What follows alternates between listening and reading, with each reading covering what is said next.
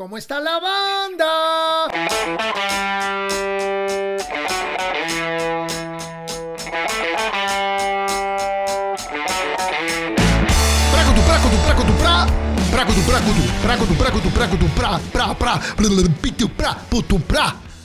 Amigos, bienvenidos a otro podcast más del mes de diciembre. Espero que estén muy bien.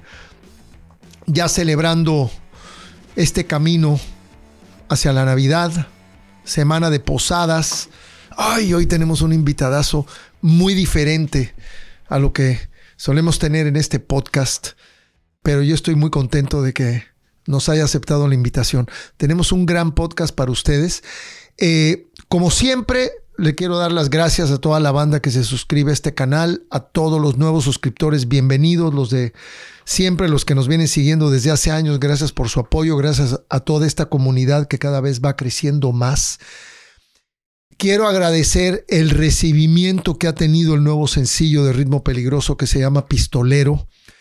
Eh, las redes sociales han reaccionado de una manera muy positiva, sobre todo Instagram y TikTok están realmente apoyando muchísimo todo el contenido y todo el sonido y la música nueva de ritmo peligroso. Y les recuerdo que esto solamente es parte de lo que va a formar nuestro nuevo disco que sale aproximadamente en marzo del 2023 y que es un disco de celebración, ya que el 6 de agosto del 2023 cumplimos 45 años de carrera, desde que se formó, desde el primer ensayo de Dangerous Rhythm un 6 de agosto de 1978. No sé por qué en el podcast pasado no les hablé del Metropolitan, el evento de rock en tu idioma eléctrico en el Metropolitan estuvo increíble, qué, qué bonita noche, qué comunión musical tuvimos con toda la banda, el teatro lleno, eh, todo un mundo espectacular, desde Chava Moreno de la Castañeda que llevó a, su chava que baila y que hace performance mientras él canta, eso estuvo increíble, Cecilia Tucente espectacular, mi querido Hugo, Bon, en fin, los Neones, Sabo, la Chiquis, María Barracuda, o sea, fue una noche maravillosa Estuvimos todos muy contentos, Héctor Quijada de la Lupita, todos, todos, todos. Mi hijo siempre me dice, ¿por qué mencionas todo el elenco? Y le digo, porque pues es que si menciono a uno, tengo que mencionarlos a todos, porque todos son de muy buen nivel. Pero en fin, fue una noche maravillosa, espero que podamos repetir el Metropolitan en el 2023 o algún show en la Ciudad de México. Les recuerdo también amigos que tenemos el círculo de amigos de cómo está la banda en patreon.com diagonal Piro y tenemos un nuevo Patreon, una nueva membresía de solamente 30 pesos al mes donde puedes tener acceso a mucho contenido, bastante divertido, bastante inesperado. Así que lo único que tienes que hacer es pagar 30 pesos mensuales, 30 varos mensuales y suscribirte a patreon.com diagonal Piro Pendas. Quiero comentar sobre un cuate que nos escribió que se llama Iván Bringas. Él nos escribió, escribió para platicarnos sobre una revista que hace para apoyar a todas las bandas del sureste. Y esto me pareció pues que había que mencionarlo en el podcast. Se llama Cancún Rock and Music, Music con Z. Es un fanzine. ¿Saben lo que es un fanzine? Una revistita, folleto, una revista delgadita que contiene cierta información que apoya al rock de Cancún, de Playa del Carmen, de Cozumel y de Mérida. Y yo les voy a decir una cosa. Miren que hay talento en esa zona. A mí, sobre todo de Mérida, he escuchado unas bandas increíbles. Así que gracias a Iván Bringas por apoyar a todas estas bandas independientes de todas estas ciudades de allá de la Riviera Maya. Y aquí les vamos, les vamos a dejar los links para que puedan accesar esta revista que se llama Cancún Rock and Music. Amigos, traigo comentarios de YouTube. ¿Verdad? Como, como en cada podcast.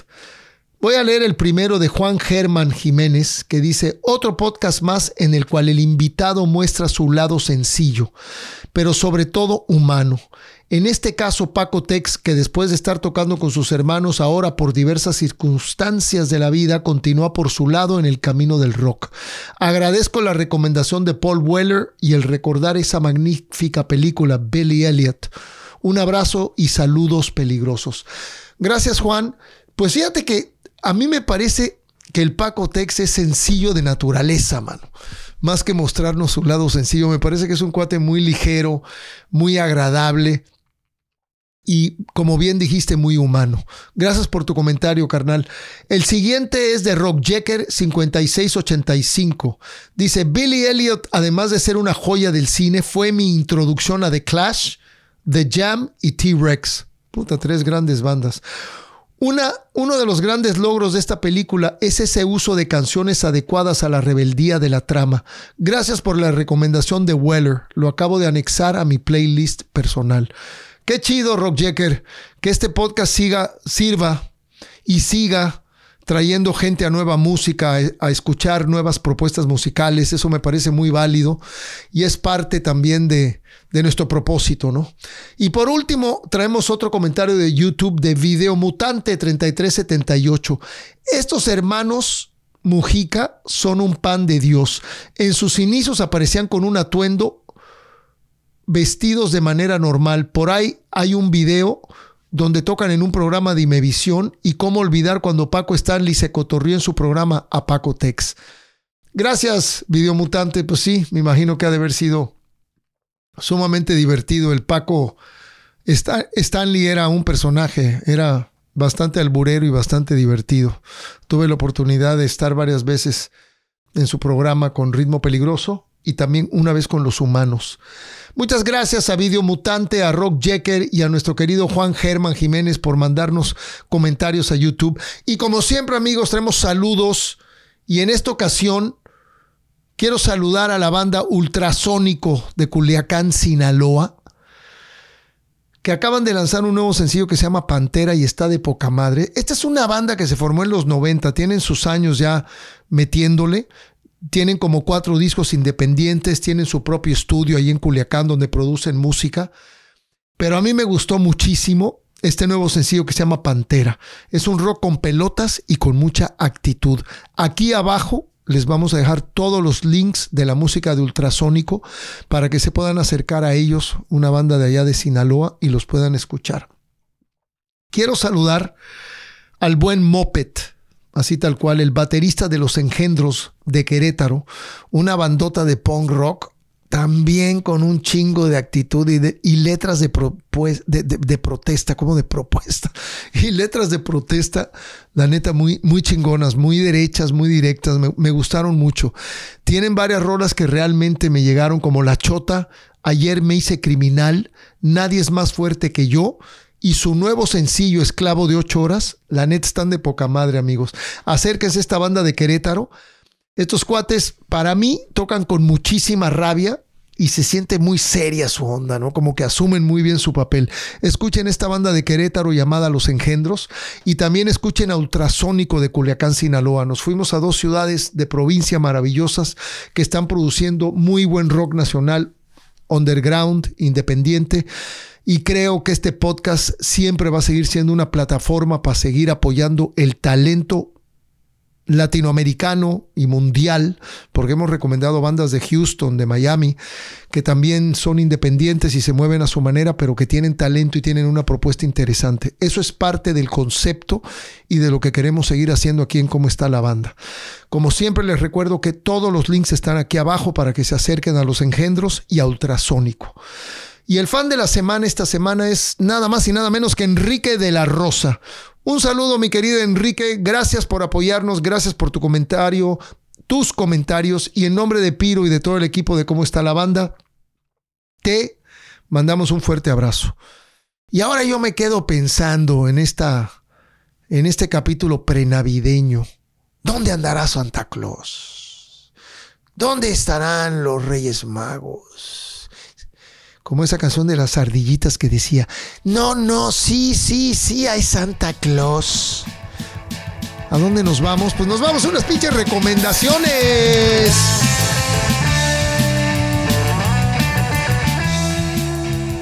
Banda querida, banda, banda, banda querida. En este capítulo prenavideño me quedé pensando, ¿qué les puedo recomendar? Y, y estuve buscando y me vino a la mente el gran pianista americano que fue un ícono del rock en la década de los 60 y los 70 llamado Leon Russell. Leon Russell fue director musical de Joe Cocker, aquel disco icónico que era un vinilo doble llamado Mad Dog and Englishman de Joe Cocker. El pianista y el director musical era Leon Russell.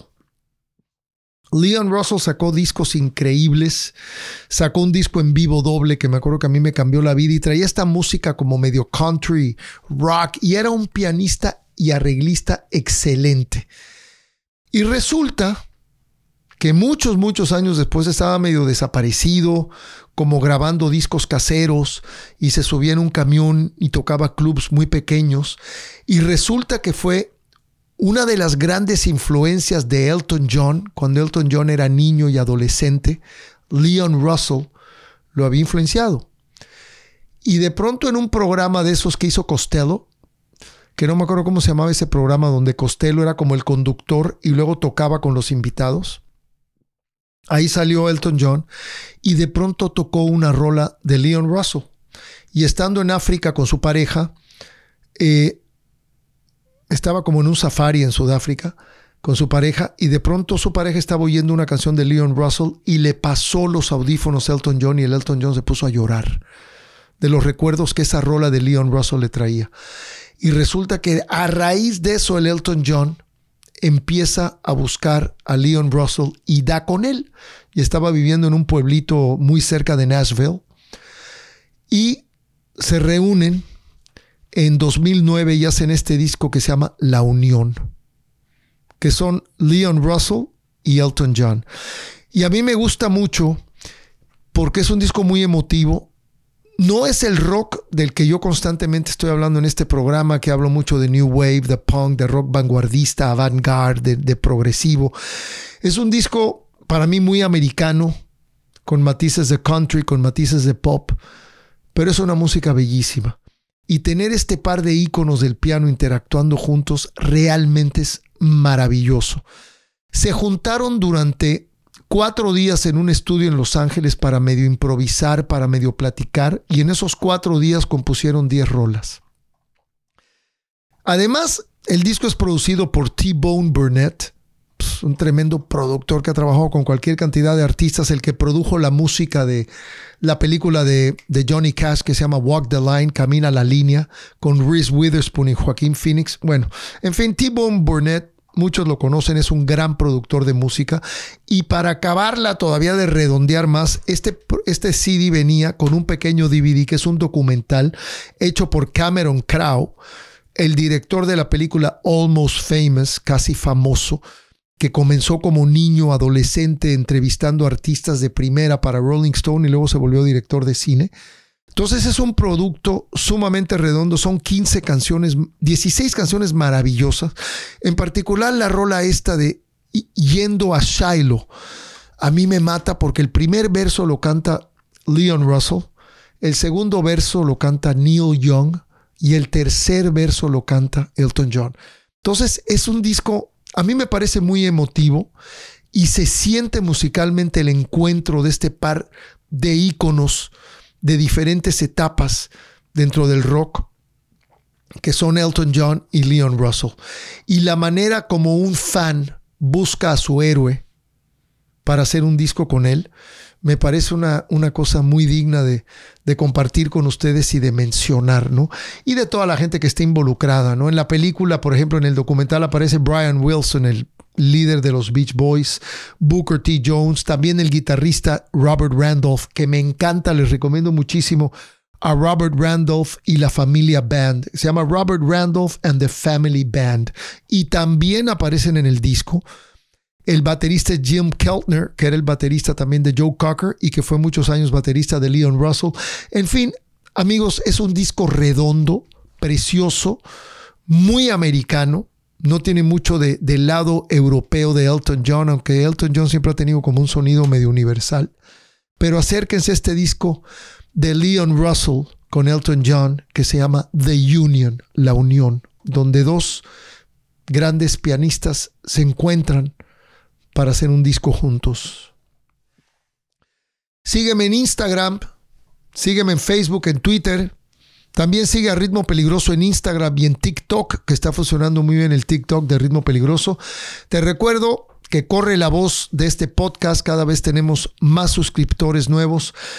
Y lo único que tienes que hacer, les repito, es hacer clic aquí abajo y ya te suscribes al canal, únete al círculo de amigos de cómo está la banda y recuerden que todo el merch, tanto de ritmo peligroso de muchas bandas de rock, entre ellos también el de Penny Pacheco, que también ya estuvo con nosotros aquí, el de Café Tacuba, de muchas bandas y también del podcast está en bonustrack.shop. Como siempre les recuerdo que abajo están todos los links. Y síguenos mandando comentarios, siga, síganos dejando comentarios en YouTube que son un chingo, pero todos los leemos, a todos les damos este dedito para arriba, corazón. Y la verdad que nos encanta estar leyendo todo ese asunto de, de, de, de, comentarios de ustedes y lo que piensan del podcast y todo esto, ¿no? Les agradecemos mucho. Y ahora nos vamos a esta breve semblanza de nuestro invitado de hoy, que es nada más y nada menos que uno de los más grandes novelistas mexicanos de la actualidad, llamado Javier Velasco. Natural de la Ciudad de México, hijo bastardo del boom latinoamericano y David Bowie, amante compulsivo de la velocidad, amigo natural de la especie perruna. Renunció a tiempo al sueño grotesco de hacerse presidente de la República, entre otras intentonas fracasadas por eludir la quimera temprana de hacerse novelista. A despecho de tantos despropósitos, ha publicado las novelas Diablo Guardián, Premio Internacional Alfaguara de Novela 2003, que por cierto se hizo una, una serie en Netflix, Puedo explicarlo todo, Alfaguara 2010, Los años sabandijas y las autobiográficas, este que ves, Alfaguara 2007, la Edad de la Punzada, Alfaguara 2010, y el volumen de crónicas noctámbulas Luna llena en las rocas, Alfaguara 2005, y los relatos de El materialismo histérico, Alfaguara 2004. Su más reciente novela tiene que ver con el oficio de novelista y se titula El último en morir, Alfaguara 2020. Cree que Jules Michelet y Carlos Fuentes perdón, cree junto con Jules Michelet y Carlos Fuentes que los dioses son como los hombres, nacen y mueren sobre el pecho de una mujer. Amigos, feliz Navidad. Espero que Santa les traiga todo lo que esperan. Y vámonos con nuestro querido Javier Velasco en este segmento que se llama Entre Amigos y Vinilos. Yo te quise de noche y de día, tú me echaste brujería. Vámonos. 5, 4, 3, 2. madre. Mi querido Javier Velasco, qué chingón que me visites, que nos visites aquí en Cómo está la banda, cabrón. Bienvenido. Me encanta venir, ya estaba esperando tu invitación. Oye, y estás recién llegado de la FIL, ¿no? Sí, hace unos días llegué de la FIL, todavía, todavía traigo la conmoción. Hay unos días en los que no te mueves, que te quedas en la cama, acabo de pasar eso, estoy resucitando. En fin, ¿qué me cuentas? Poca madre. Yo bien, hermano, yo bien, muy contento de tenerte aquí, este, recordando pues un chingo de años desde que nos conocemos, que creo que era cuando estaba explotando el punk en México, que escribías para la onda del Novedades, si no me equivoco. Es que has escrito para miles de periódicos, pero yo te recuerdo mucho escribiendo para el suplemento dominical y siempre de música, ¿no? Es que era cuando empezaba exactamente. Exactamente, creo que más o menos empezamos al mismo tiempo, Daniel Rhythm y yo. Así es. ¿Y qué edad tenías más o menos en esa época, mi querido Javier? Como 18 años. Sí, pues sí, se dice fácil, ¿verdad? Sí, sí, sí, sí, sí. Lo recuerdo muy bien, en Electroshock. Ah, así es. ¿Y quién te acompaña? ¿Con quién estás ahí? Este, este es Ludovico. Ludovico. Saluda, Ludovico. Puta, perrazo, A ver que te vean ¿eh? por la otra cámara. Perrazo. ¿Que es un pastor inglés? No, es un gigante de los Pirineos. Eso, pastor de los Pirineos. Tengo perdón, otros sí, cuatro sí. allá. Tengo a sus dos hermanos, a su papá y a su mamá. Todos andan por allá. O sea, tienes cuatro perros de estos en casa. Cinco. Cinco. Qué buenos Este, dos hermanos y los papás. Qué chingón. Qué buenos compañeros, ¿no? Sí, buenísimos. Javier, Buenísimos. ¿cómo has estado? Platícanos un poco de tu vida, de estos dos años de encerrón. ¿Cómo ha sido la vida de Javier Velasco en estos últimos años? Hijo, me encantaría decirte cosas excitantes y, e- y muy interesantes, pero es que la vida de un escritor creo que se divide en dos partes. En la primera parte, cuando eres muy joven, te dedicas a recolectar información, a recolectar mm, experiencia, más que nada, eh, te dedicas a, a reunir experiencia. Y en la segunda parte, que es cuando ya te pones serio y te pones a escribir, pues casi no pasa nada. Está uno aquí, aquí donde me ves, aquí o allá afuera en el jardín, escribiendo, pandemia o no pandemia, noche o día, tu lugar es el mismo, tu trabajo es el mismo y tu pose es la misma. Estoy aquí, mira, con este cuadernito, aquí, con una pluma fuente, y ahí estoy. Es todo. Casi no tiene nada que decir. Y tardas tanto tiempo en terminar una novela que a veces me da por pensar que tiene razón la gente que piensa que soy un vago. Yo, yo- yo más que vago, yo creo que eras eh, igual que yo y que muchos de nosotros éramos unos misfits, unos desadaptados. Que pudimos, Totalmente. que pudimos encontrar tú en las letras y yo en la música una manera de poder vivir y entender todo esto, ¿no? Bueno, yo empecé precisamente escribiendo sobre música, no me sentía listo, entonces me dediqué a usurpar esa parte y sin embargo, has de saber que ustedes me daban envidia. Yo tuve muchos amigos músicos, tú entre ellos, muchos, y me, me frustraba que se ponían a hablar entre ustedes. Yo decía, bueno, ¿yo de qué les hablo, no? Porque ellos están en su negocio, en sus cosas, y yo escribo, pero, pero no sé con quién hablar. Yo me sentí incluso misfit entre los misfits. Entonces, eh, creo que una, un, un gran estímulo para sentarme a escribir era escucharlos a ustedes hablar de que no, que si mi micro, que si mi guitarra, que si esta tocada, que si mi próximo disco. Me molestaba mucho tener que estar ahí disque de crítico, criticando así como los críticos de baile que critican a quienes bailen, pero ellos no bailan. Lo mismo, me sentía, yo no quiero estar escribiendo de música, a mí me gustaría estar haciendo música, pero no sé hacer música. Me gustaría estar haciendo novelas, pero no estoy listo. Entonces me sentía muy raro. ¿Y nunca te dio por tocar un instrumento, Javier? Mira, a los 15 años junté dinero y me compré una guitarra. Pero era tan ingenuo que ya con la guitarra comprada, créelo o no, me enteré que había comprado una- un amplificador y que salía tan caro como la guitarra. Entonces dejé de ahorrar, ya nunca compré el amplificador y vendí la guitarra. ¿Por qué? Pues por una cosa muy simple. Cuando tú eres de un lugar, vas a hacer todo por estar en ese lugar. Pero cuando no perteneces, cuando no eres realmente músico, cuando no eres realmente pintor, pues mm, el impulso no es tan fuerte. Yo sentía muchas ganas de estar en un escenario con mucha gente aullando frente a mí, pero no sentía ganas de ponerme a practicar. Es decir, no era un músico. Claro, o, o era un sueño. Era un sueño muy bonito y adolescente, ¿no? Así como Claro. el sueño de voy a casarme con esta chica y vamos a tener hijitos muy guapos. Pues no, realmente no pasó ni una cosa ni la otra. En cambio, la escritura, si tú me preguntas, ¿cuándo la dejaste? Puta, no la he dejado nunca. Es algo Claro. que no puedo dejar de hacer, que me, me, me privo si, si dejo de escribir. O sea, mi, mi vida se convierte en una basura. Me vuelvo un tipo insoportable, eh, eh, malhumorado. Em, yo tengo que estar escribiendo, en algún momento tengo que estar escribiendo. No puedo dejar de hacerlo. Y creo que lo que no puedes dejar de hacer, pues eso es lo tuyo, ¿no? Totalmente de acuerdo. Pero sí eres melómano. Eso sí me consta. Sí. Sí, sí, sí, sí, sí, sí. Sin duda, mira. Es más, aquí te voy a hacer una pequeña demostración.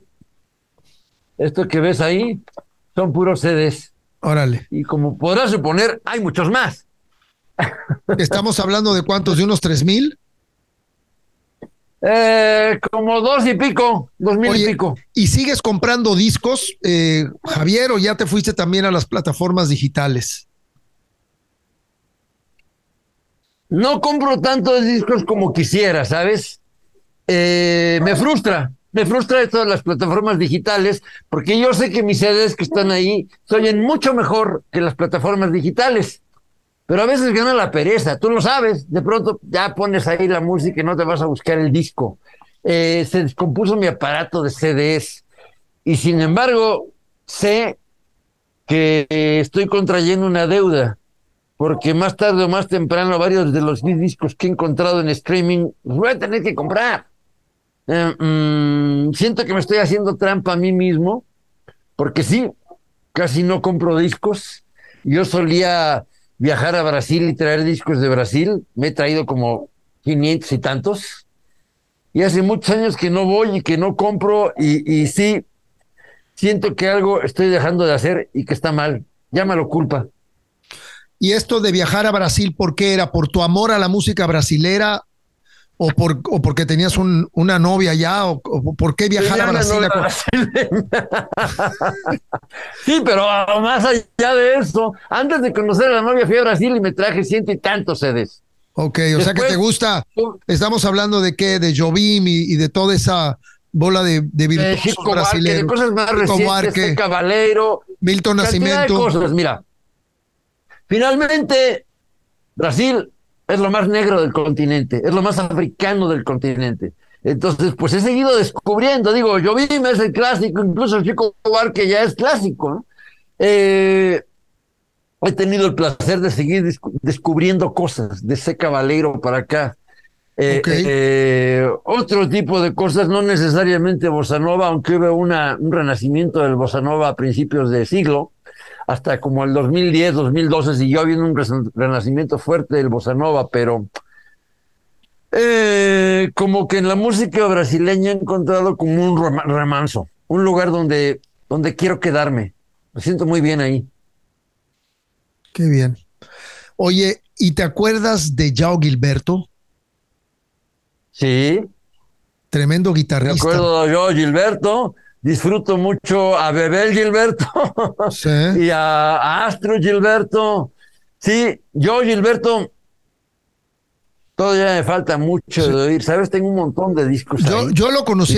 Ya sabes, compras una caja y de aquí que lo escuchas todo, no, pues muchos años. Fíjate que, que yo me yo a Gilberto le gustaba mucho a mi madre y ella tenía un disco que fue clásico, creo que es de la década de los 60, que era Getz Gilberto y era el cuarteto de Stan, Getz, con el, con el Yao Gilberto. Stan Gilberto y cantando Astrud.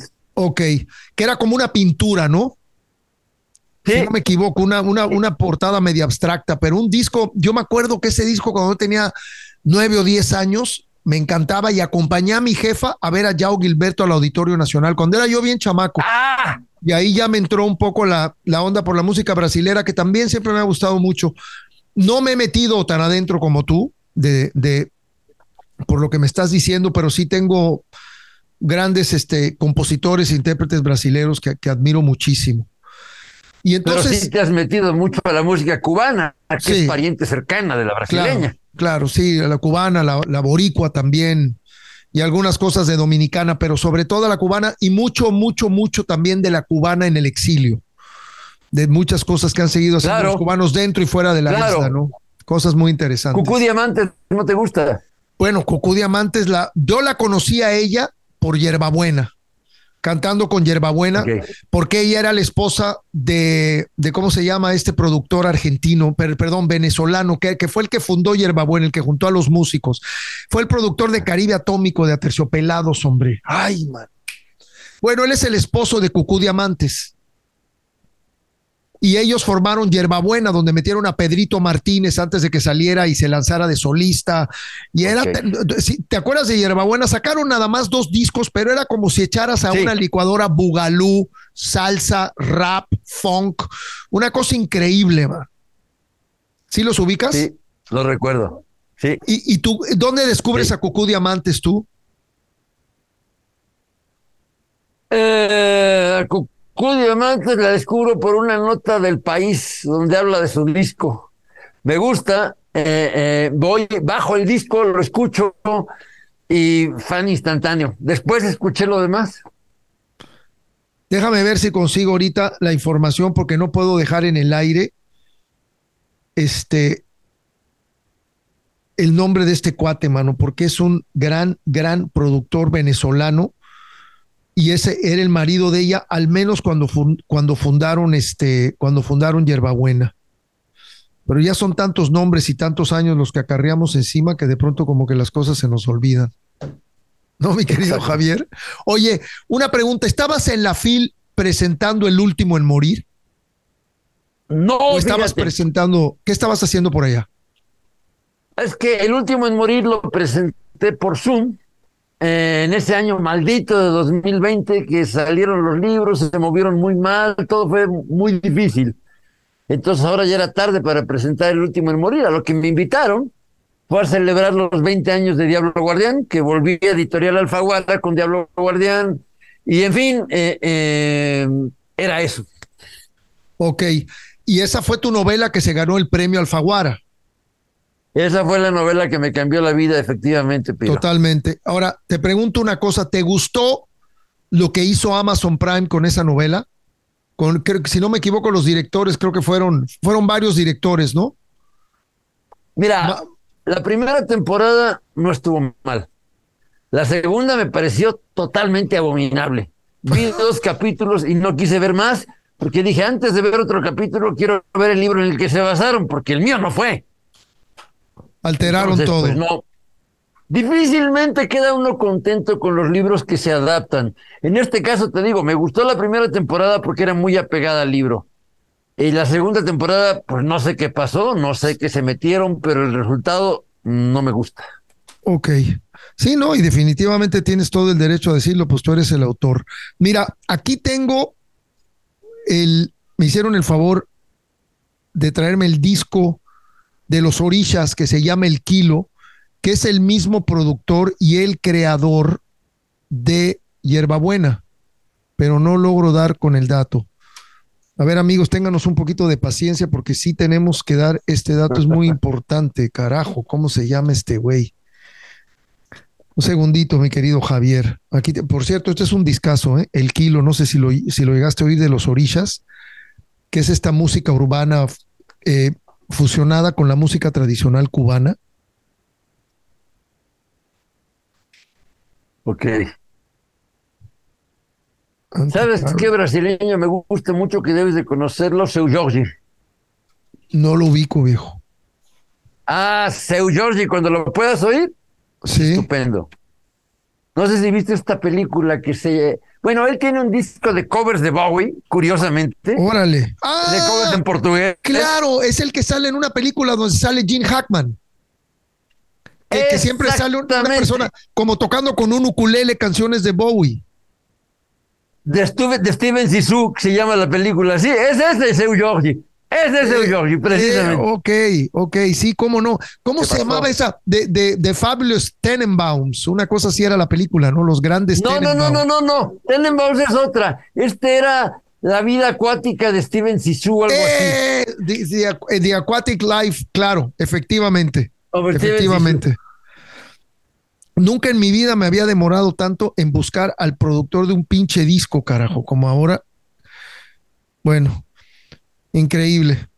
Este, no, lo encuentro, ahorita tiene que aparecer aquí, lo tengo que encontrar porque este cuate, mano, yo lo admiro muchísimo. Incluso tuve la oportunidad de conocerlo en Miami y estuvimos platicando mucho de, de, ¿cómo se llama? De hierbabuena y de toda esa carrera que hizo con... Qué bárbaro. Andrés Levín. Andrés Levín, el gran guitarrista venezolano que también produjo el Aterciopelados de, lo, de los, este, ¿cómo se llama? El Caribe Atómico de Aterciopelados fue también el productor y él fue el creador con Cucú Diamantes cuando eran pareja de Hierbabuena. Andrés Levín. Bueno, banda, qué bueno que nos acordamos. Entonces, eh, definitivamente la primera temporada de Diablo Guardián la aceptas, pero la segunda, de plano, ni reconociste ahí tu legado como escritor. Nada, Nada, nada, nada. Otra cosa, completamente otra cosa. Entonces, pues ahora sí que la mitad. Mira, yo nunca, nunca tuve muchas ilusiones sobre la serie. Sí. Yo esperaba, dije, mira, si sale buena, espero que sea un informercial para el libro. Que a mí lo que me interesa es que se lea. La serie, a mí, la verdad, Claro. autor, me da lo mismo. Claro. Pues sí. Oye, y el último en morir, si es tu última novela. Mira, esa es una novela que hice que es una novela testimonio.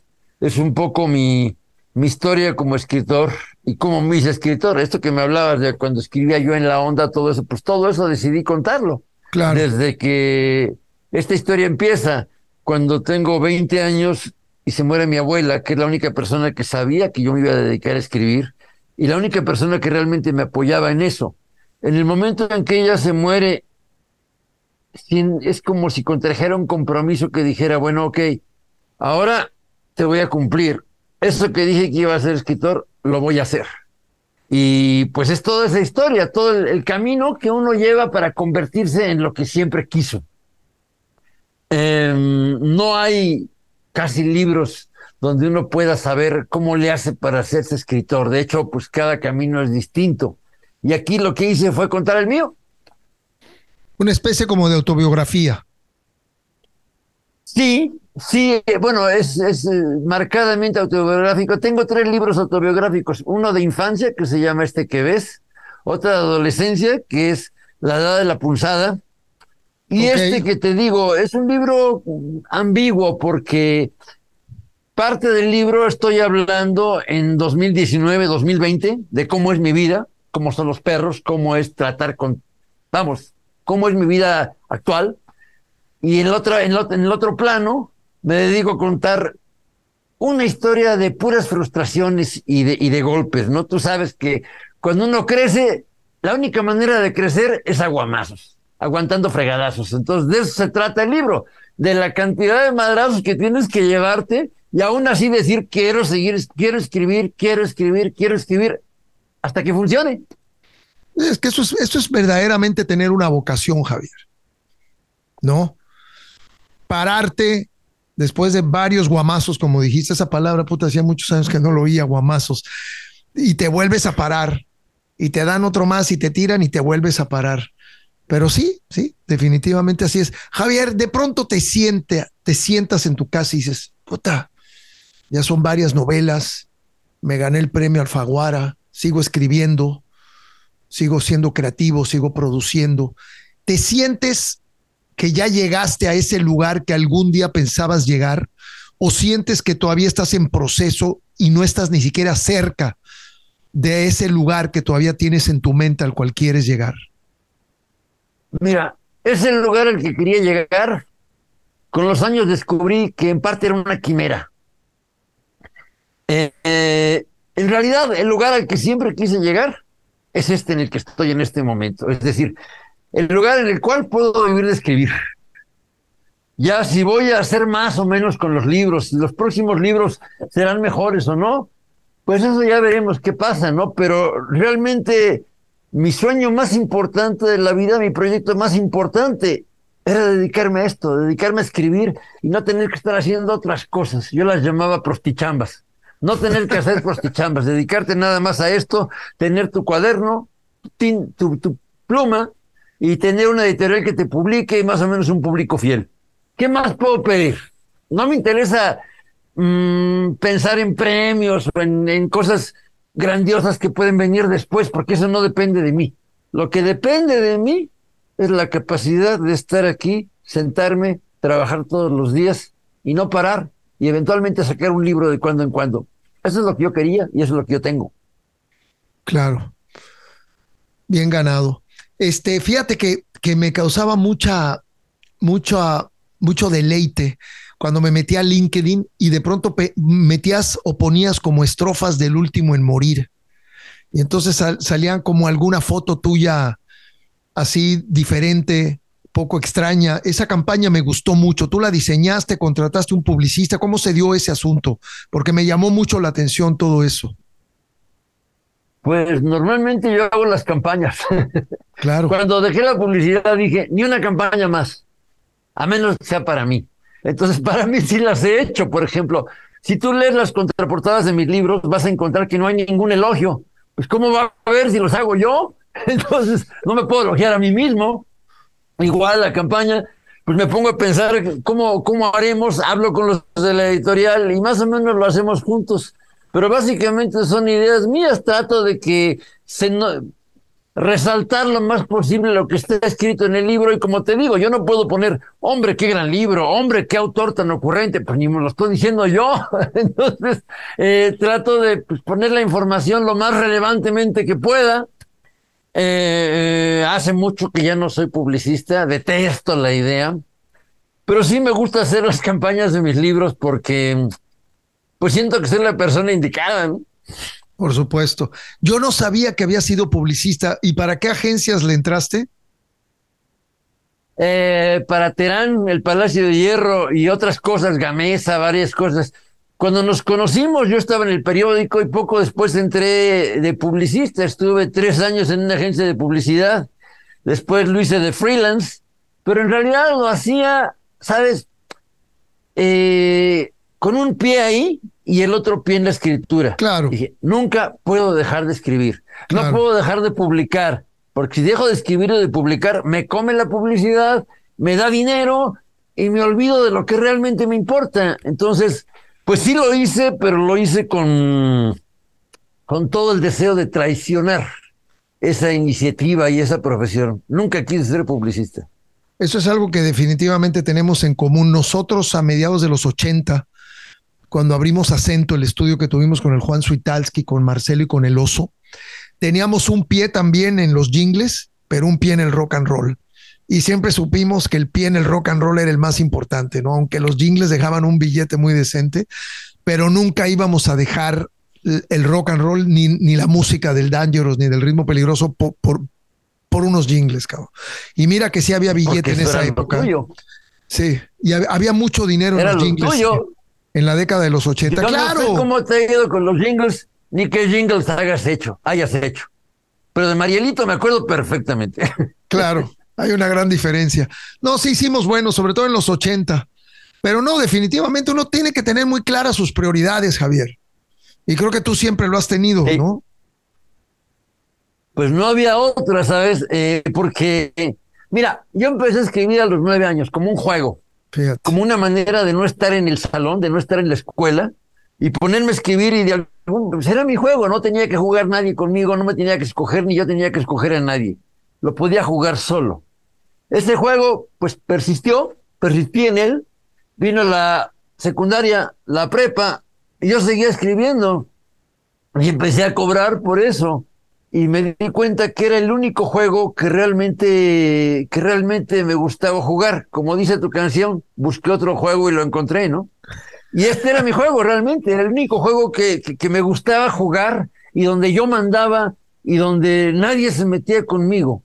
Un mundo absolutamente mío, si tomas en cuenta que fui hijo único y no tuve amigos en la infancia, pues me aficioné tanto a este juego que ya nunca quise salir de él tu mundo, tu verdadero mundo, ¿no?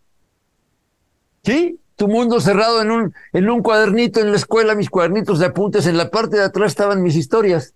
Y nunca nadie las veía, pero ese era el secreto, porque tú ves cómo joden los niños en la infancia, ¿no? Claro. Eh, eh, sobre todo si te ven débil. Y esto, pues nadie lo podía ver, esto yo lo escribía y lo guardaba. Eran mis sueños. Y pensaba desde entonces que algún día iba a ser un libro. Y mira. Chingón. No, pues varios.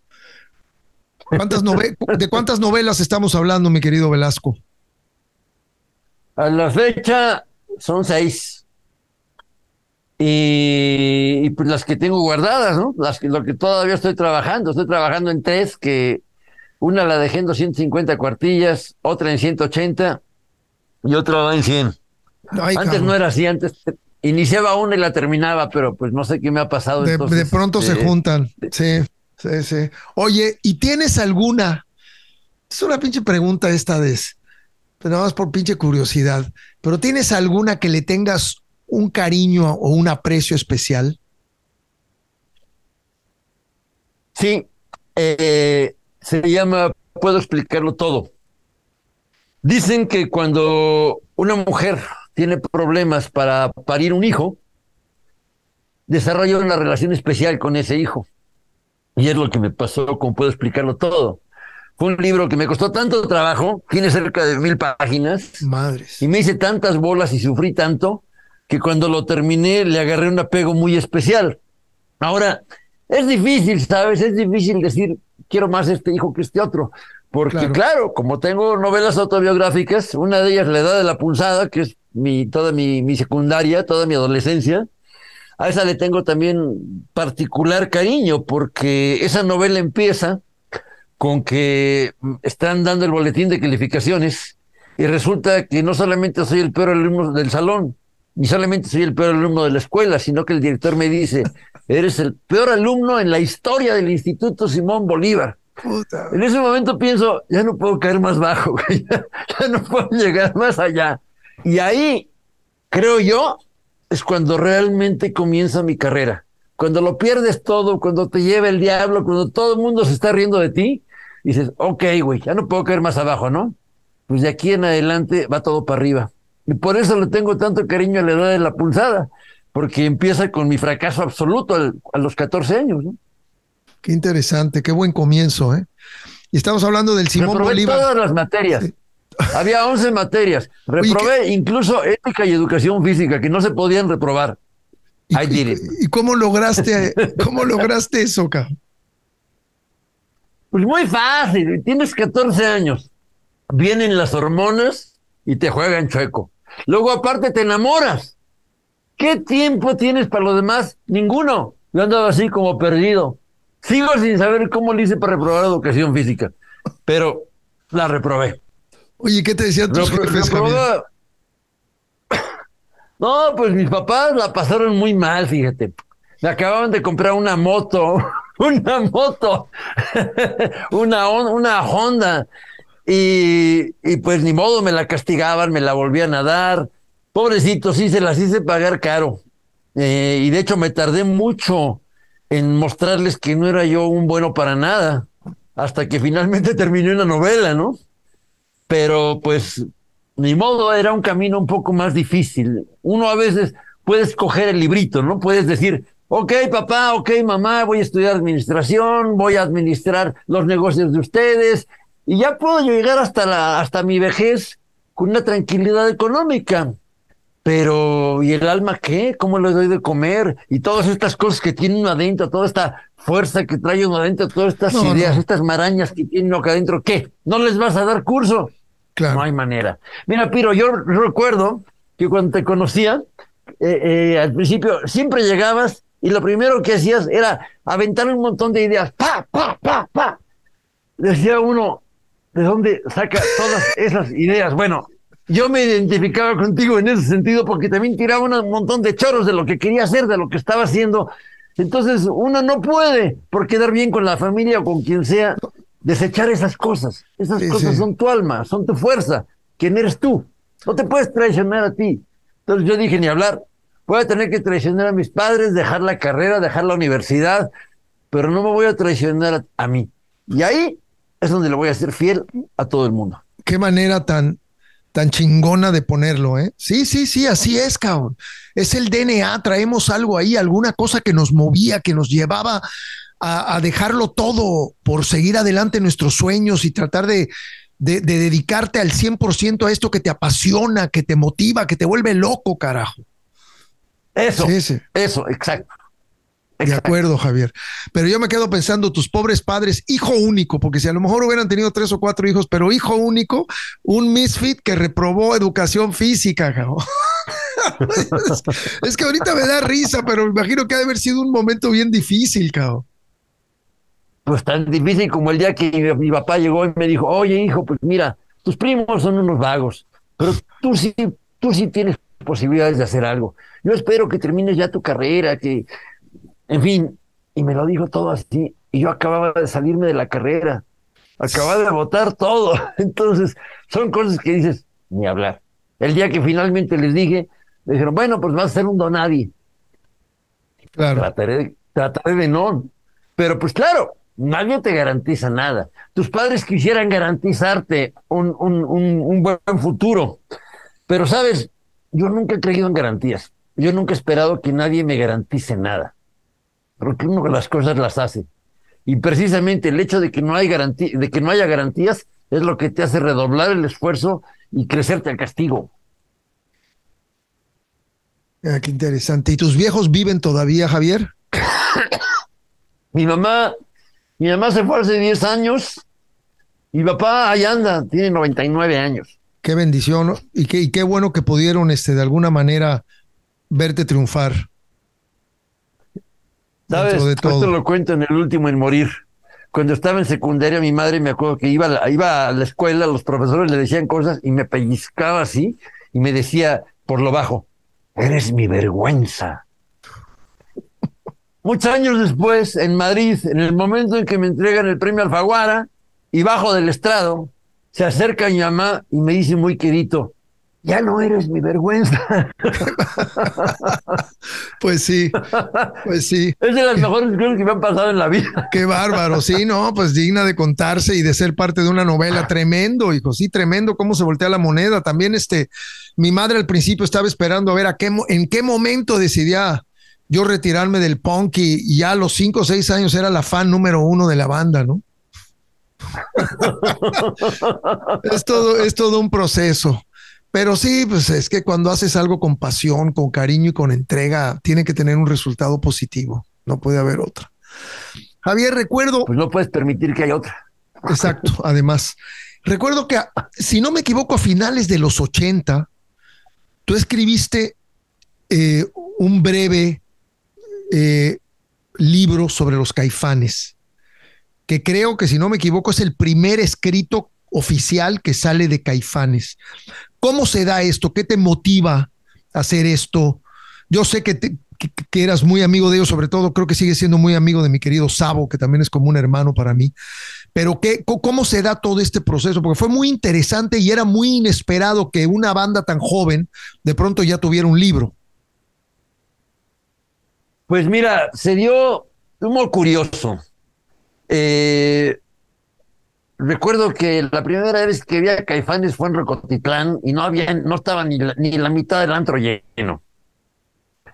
Eh, me gustó y después eh, Saúl iba mucho a fiestas en una casa donde yo vivía en Club de Golf México. Y ahí nos empezamos a ver. Y algún día con un amigo en la borrachera se me ocurrió, oye, ¿y si hago un libro de los caifanes? Y es una locura porque apenas va, tienen un disco.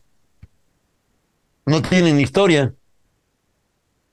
Yo dije, la apuesta interesante es ahorita, precisamente porque no tiene nada. Ya el día que la peguen, ya para qué quiero hacer un libro. Me, encantaría hacerlo ahorita. El, nacimiento y crecimiento de una banda que todavía pues casi no es nadie. Busqué a Saúl, eh, le dije, le gustó mucho la idea, y de ahí pues me junté con los cinco, uno por uno me fui juntando, me fueron contando su vida, la fui armando. Esto efectivamente sucedió a mediados del 89, el libro lo terminé en enero de 90. Yo tenía un amigo que quería sacar un libro, una colección de libros de rock, solo sacó uno, que fue el mío. y pues ya lo sacó, pero sabes, para mí lo importante es que yo te venía mucho tiempo de querer hacer novelas pero no las acababa porque no me comprometía conmigo mismo, me faltaba un compromiso. Y aquí, como me comprometí con los músicos y no podía salir con mi batea de babas de que ya no lo voy a hacer o ya no lo acabé, pues gracias a ese compromiso lo terminé. Para mí la noticia es, soy lo suficientemente ordenado o disciplinado para terminar un libro. Sí, soy muy indisciplinado en toda mi vida, pero puedo terminar un libro. Claro, un libro de 100 páginas, como dices, un libro breve. Y pues me tardé 10 años en publicar otro, porque no sentía que estaba listo, ¿sabes? Me, sentía que a veces era muy ñoño, que me faltaba vida, que me faltaba experiencia. Curiosamente, después de ese libro, yo rolé con la banda seis años seguidos. Recuerdo que los fines de semana empezaban por ahí de lunes, martes entonces eh, me dediqué a vivir vida de crápula, vida intensa de crápula, de antros de mala muerte, como del 90 al 96. Yo sentía que me faltaba eso para tener la madera para hacer libros. Okay. No quería hacer ñoñerías. Y mm, creo que fue el final de mi educación. Eh, andar mucho con Saúl y Alfonso en lugares de muy mala muerte. ¿Cómo? Dinos algunos nombres. Híjole. El famoso 42, el 14, el Spartacus, este, puro lugar muy, muy, muy pesado, ¿no? Donde estaba gente, Eh, gente. Tanto que, Sí. Adelante, ya sabes, los lugares de Garibaldi, por allá atrásito, este, por ahí cerca de la lagunilla, en la noche, lugares donde, pues, casi, casi que vas eh, encomendando tu vida, pero parte de la gracia consiste en sobrevivir. Yo en esa época andaba en moto, tenía una Katana 1100. Entonces mi vida, día y noche, consistía en arriesgar la vida. Me gustaba eso de jugarme la vida. Había sido paracaidista. Tenía esa onda de que me la quería jugar. Como te digo, las garantías nunca me han llamado la atención. Quería vivir sin garantías. Eh, eh, recuerdo una noche que andaba con Saúl en la moto y veníamos a 230 por hora sobre patriotismo, dos de la mañana. Y él me venía diciendo, métele más, métele más, métele más. Y eso creo yo, esa clase de vida fue la que ya me dejó listo para empezar a hacer, tratar de empezar a hacer lo que quería. Oye, ¿te acuerdas del Cíngaro? El cíngaro. Sí. Era, era, era un- el Cíngaro estaba al lado de la marinera y, ab- y abría 24 horas. ¿Dónde? Eh, al lado de la marinera. De, ¿Te acuerdas del famoso ¿Pero lugar de? Mari- en Londres, en la calle de Londres, pasando Florencia? Ah, sí, sí, sí, yo estaba por el centro, sí. Sí, sí, sí, que habría 24 horas, por y supuesto. también, y también por ahí por Bucareli había un lugar también medio de mala muerte que a mí me gustaba mucho ir, que se llamaba el Bucabar. No conocí el Bucabar. Sí, eso fue, eso fue en la, en la era, en la era un poco punk y sobre todo, este, era muy curioso porque éramos punks, pero a mí me daba por la salsa. A mí Pedro Navaja me empezó a meter un poco en la onda esa de la salsa con- Claro. y me empezaron a gustar bandas como La Libertad y La Justicia, de esas bandas mexicanas que teníamos de salsa que eran bien poderosas y de pronto tocaban ahí en el Bucabar o en los infiernos y yo me iba a meter ahí con los pelos parados y, y de pronto el Johnny me acompañaba o el Marcelo y nos metíamos de esos antros a, ver, a escuchar salsa. Ay, El. Johnny iba en la Ibero, ¿no? El Johnny acabó la, ca- la carrera en la Ibero. Fue el único de Dangerous Rhythm que terminó la carrera, la carrera de psicología. Yo lo veía en los pasillos. En realidad yo ahí pagaba cover charge, no, no acabé ninguna carrera. Sí, Lo que pasa es que aquí tenemos un desfase, mi querido Piro, porque tú me estás hablando de esos antros en la mitad de los ochentas. sí. Yo realmente llegué al reventón fuerte a finales de los 80. Sí, no, yo de hecho te estoy hablando a principios de los 80. Del Bucabar Sí, y de esos sí, lugares, sí, sí, sí, por ahí. Más- Cuando más- vienen más- las tocadas en el 9 y todo esto. Eso, to- eso es posterior, un poquito ya después, cuando Sí. empieza la regla rota Sí. y, y to- y todo Sí, eso, pero sí, sí, sí. definiti- definitivamente, sí, el Johnny, el buen Paco Méndez, mi compadre, el Johnny Danger, Johnny Cable de, de Dangerous Rhythm, él sí terminó la carrera. Él tocó con nosotros de 78 a 83. Nosotros después seguimos adelante con todo el proyecto y Johnny se dedicó a terminar su carrera de psicólogo. Sí. Y después nos psicoanalizó y después se volvió loco.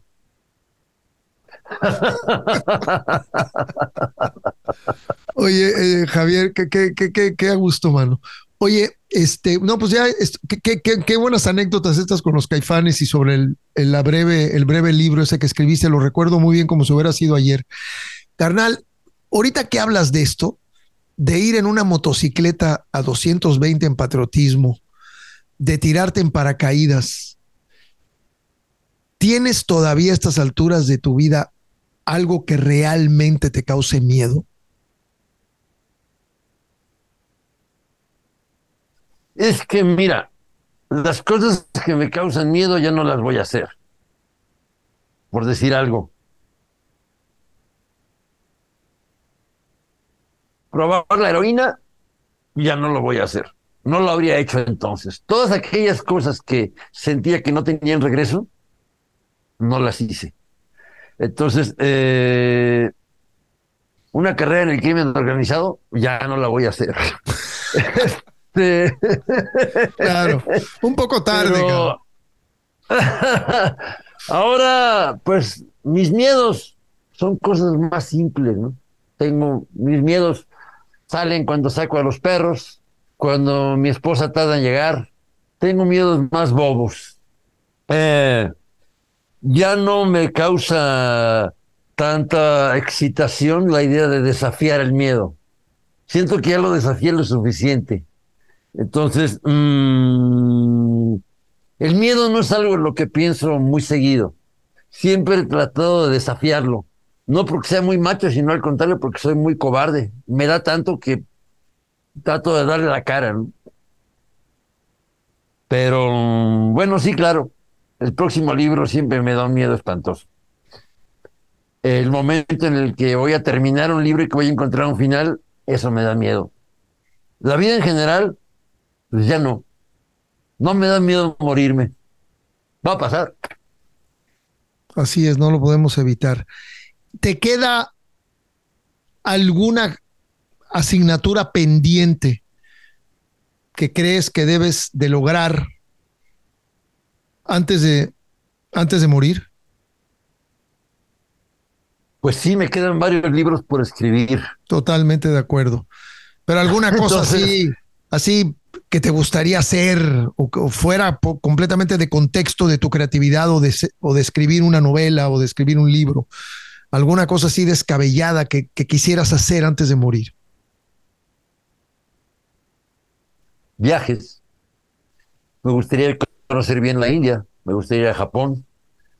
Eh, eh, me gustaría escribir una obra de teatro. No sé si me voy a atrever. Qué buena idea, cabrón. este, antes decía que me gustaría actuar. Ya me probé varias veces actuando y soy una vasca como actor, así que no. bueno, aunque sea un cameo, un cameo en alguna novela tuya, que te, que, te aventaras un pequeño cameo, no sería malo. Pues la hice en la serie de Diablo Guardián, pero no quiero ni ver. No, yo sí te vi. Ahora que sí es cierto, es cierto, totalmente, claro. sí, sí, sí. Esa chica, la actriz es muy buena, ella es, muy, ella es la niña que debutó en la película esta sin nombre. ¿Te acuerdas de los, de los hondureños o los guatemaltecos que se vienen en un en, el, en el famoso tren este de, que viene de Centroamérica? ¿Cómo se llama ella? Eh, ¿Paulina? Paulina. Y también es la esposa de Pablo Escobar en Narcos. Paulina Gaitán. Paulina Gaitán, efectivamente. Y es la esposa de Pablo Escobar, por supuesto, también. Exacto, en Narcos, ¿no? Sí. Oye, eh, bueno, eso, queda claro. Sí, los viajes definitivamente son asignaturas pendientes. Javier, actualmente, con todo este bagaje que traes, con todo este recorrido que traes, ¿cómo es un día normal en la vida de Javier Velasco? Obviamente cerca de la computadora, cerca del cuaderno, pero ¿qué es lo que, qué, qué tipo de cosas van enriqueciendo tu presente día a día? Ah. Por supuesto, siempre estoy leyendo un libro, no con la constancia que quisiera. Eh, todos los días salgo a pasear a los perros. Es un momento especial. Para mí, los perros, esos cinco perros que tengo son mi vida. Eh, veo películas, muchas películas. Soy cinéfilo. Desde aquella época soy cinéfilo perdido. Igual que veo mucho, veo mucho cine. Eh, pero pero vas al cine o lo ves en casa. Casi siempre lo veo en casa ahora. Pierdo mucho el tiempo. Jugando videojuegos en el teléfono, se me van tres o cuatro horas diarias. Es terrible. Tengo toda clase de justificaciones. Eh, mira, siempre viví solo. Hace ocho años estoy casado. Bueno, me casé hace cinco, pero vivo como casado desde hace ocho. Claro. Eso ha cambiado toda mi perspectiva de la vida. Soy muy feliz con mujer, me divierto mucho, nos reímos cantidad. Eso es la parte más importante de mi día, ¿sabes? Antes nadie podía molestarme cuando estaba yo escribiendo porque se le parecía el diablo sin calzones. Ahora no. Ahora ya viene mi mujer, me interrumpe, voy, le doy un besito, juego tantito y me regreso. Ya no pienso que lo que hago es sagrado. No, no, güey, no, no, no, no, no. Sagrada mi mujer. Lo demás Ea. es lo mismo. Qué bien. Me, me parece un tremendo eh, producto de la madurez. Eso que acabas de decir, está muy cabrón.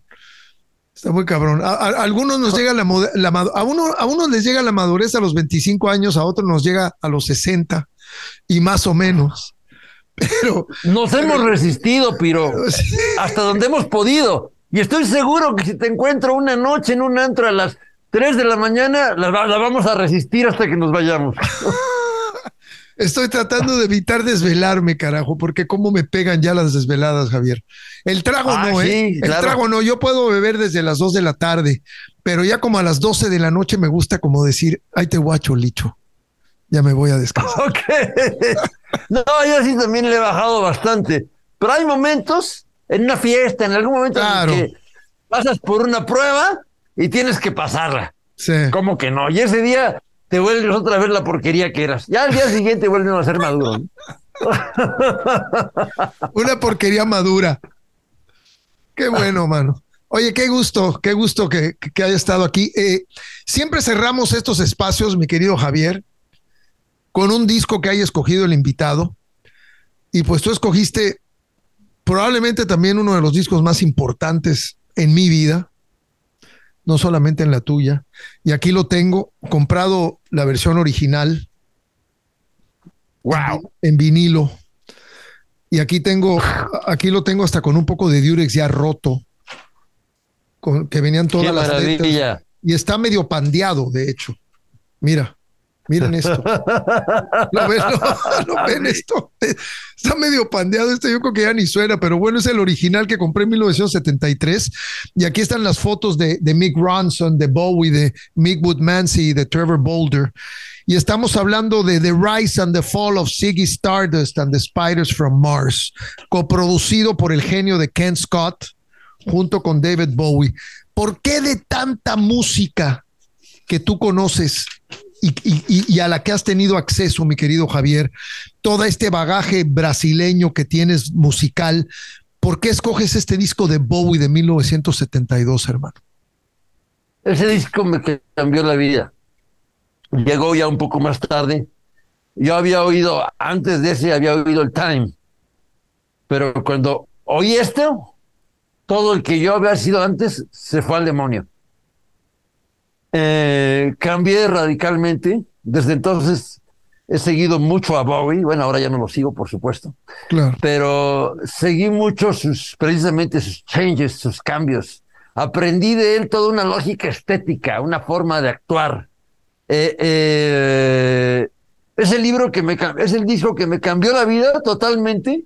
A pesar de que cuando me escribiste esto de que qué libro pondría, dudé entre Ziggy Stardust y el London Calling the Clash, que Oh. también me hizo algo. ¿no? A mí Y estoy también. seguro que a ti también te hizo mucho. Pero el Ziggy Stardust creo que fue el disco con el que dejé de ser niño y con el que comencé a respetarme a mí mismo. Porque, ¿sabes? Este disco creó una brecha generacional entre mis amigos y yo. Teníamos todos la misma edad. Decían, ¿cómo puedes escuchar a ese Joto? Les decía, Claro. güey, pues si lo voy a escuchar, no me lo voy a tirar. Ah, no, ¿cómo es posible? Entonces, las caras que ponían mis papás frente a Bowie eran las mismas que ponían mis amigos. Entonces, ese disco me enseñó que era yo contra el mundo, güey. De acuerdo. ¿Qué edad tenías, Javier, cuando estuviste, cuando entraste en contacto con Ziggy Stardust? 17 años. Eh.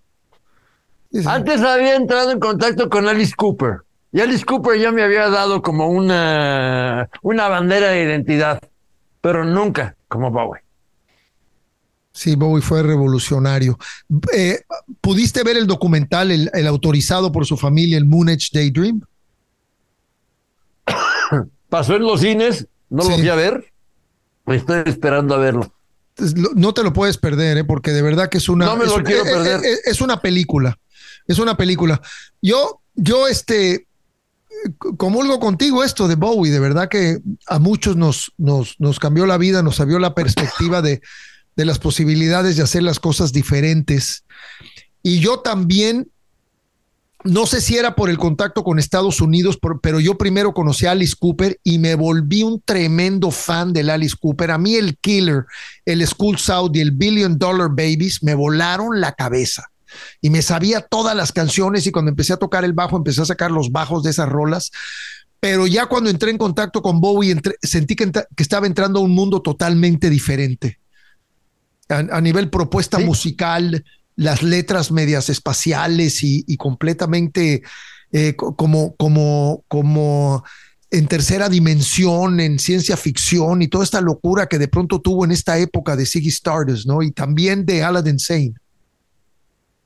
Es que a lo mejor Alice Cooper era un chico malo. Sí. Pero Bowie era un rebelde. artista.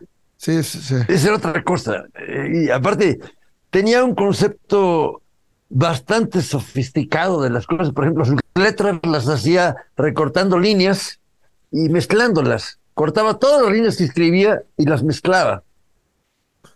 Eh, cada disco que sacaba era una antítesis del anterior.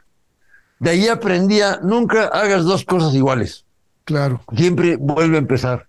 Nunca confíes en lo que está atrás. Reinvéntate, siempre. Reinvéntate y salirte de la zona de confort. Eso. Genial. Qué bien. Pues aquí lo encontré pandeado, pero lo encontré, mi querido Javier. Y aquí está la famosa foto, la famosa foto de Bowie atrás en el teléfono de esos este, ingleses los teléfonos públicos ingleses. Y abajo, abajo el letrero que dice para ser tocado al máximo volumen. Así es. To be played at maximum volume, totalmente. Qué bien te acuerdas. Sabes que yo, yo, yo admiro mucho a Ken Scott, el que está involucrado en la producción de este disco. Tuve la oportunidad de conocerlo en Los Ángeles. Alguna gente ya lo sabe. He platicado de eso. Lo conocí en casa de Martha Davis, la cantante de los Motels.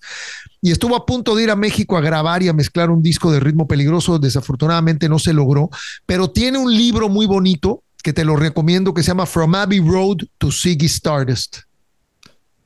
Que se llama, de Ken Scott, que él también estuvo involucrado en Transformer de Lou Reed, en Changes, en y olvídate, o sea, estuvo masterizó y remezcló todo, todo, toda la música de George Harrison, estuvo con Duran Duran, fue el creador de los Missing Persons con Terry Bossio y con, y con este, y con Brian Cucurulo, con esa banda extraña que formó Terry Bossio con su mujer. ¿Te acuerdas de los Missing Persons?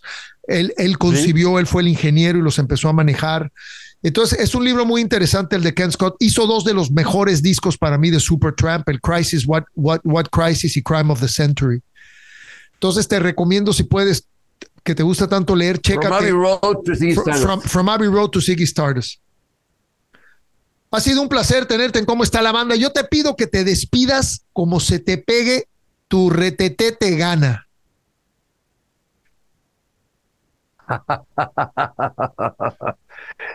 Ay, es un compromiso muy fuerte. Pues, ay, hace mucho dejé de escribir de rock.